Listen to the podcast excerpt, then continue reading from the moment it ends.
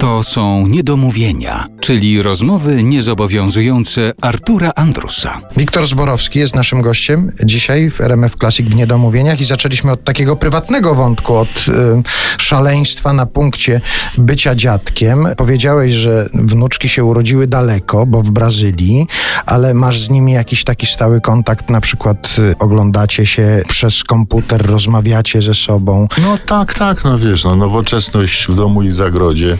Jesteśmy w tak zwanym e, intaczu cały czas, a e, jak to się mówi na żywo, to albo my tam jeździmy mniej więcej tak raz na powiedzmy dwa lata, no czy też dwa razy na trzy lata, no a, a one tutaj przyjeżdżają na, na wakacje. Kiedyś na święta czasami. Mhm. Jak się spotykasz z wnuczkami? Zdarza wam się na jakieś bardzo poważne tematy rozmawiać? Czegoś się wnuczki nauczyły? Masz już jakieś zdanie takie, które ci zapadło w pamięć, które ci właśnie powiedziały wnuczki i wtedy zrozumiałeś coś, że świat jest taki albo inny. Młodsza jeszcze mi nic nie powiedziała, bo ona dopiero w zas- zasadzie zaczyna coś tam gęgać i to w języku obcym całkowicie, a nie będą mi tu w obcych językach i tak dalej. Więc ja strasznie się domagam, żeby, żeby, żeby jednak moja córka i zięć, który już całkiem dobrze mówi po polsku, żeby jednak więcej po polsku z nią gadali.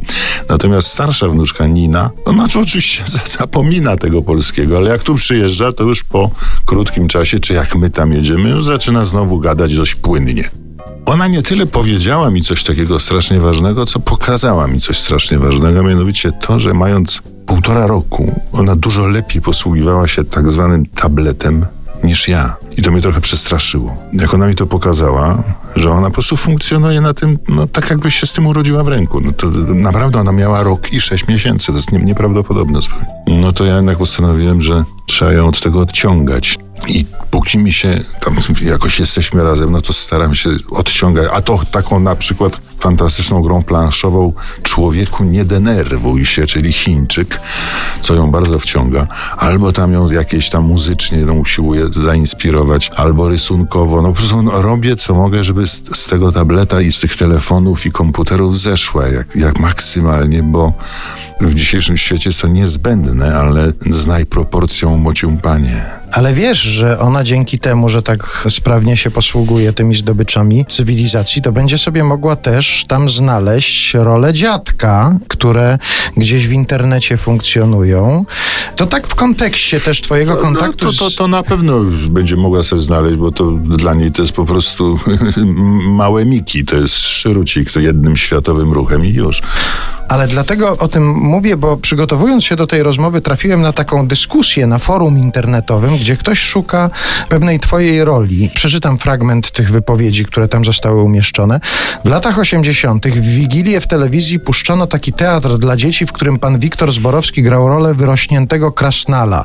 Czy ktoś pamięta, jaki to był tytuł? Jakieś dodatkowe informacje na ten temat? I potem się rozszalała dyskusja pod tym wątkiem.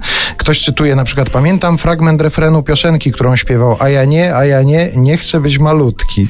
Ludzie dyskutują na temat tego, co już kilkadziesiąt lat temu się przecież e, wydarzyło. Czy twoje wnuczki widziały na przykład jakieś bajki z twoim udziałem, słuchały bajek z twoim udziałem, już dostały taką porcję, żeby wiedzieć, czym dziadek się zajmuje i co dziadek robi? Niektóre rzeczy widziały, natomiast ten największy krasnal świata to, no co to była, to się stała w zupełnie nieoczekiwanie jakaś taka kultowa audycja dla, dla dzieciaków. No to wiesz, o co tam chodziło, no, że no krasnoludek, który zaczął rosnąć, jest, został świętym Mikołajem. Bardzo to było ładne z piosenkami i jak dziś pamiętam, myśmy to kręcili w grudniu 81 roku. Skończyliśmy w sobotę, a w niedzielę już był stan wojenny. Nie było teleranka.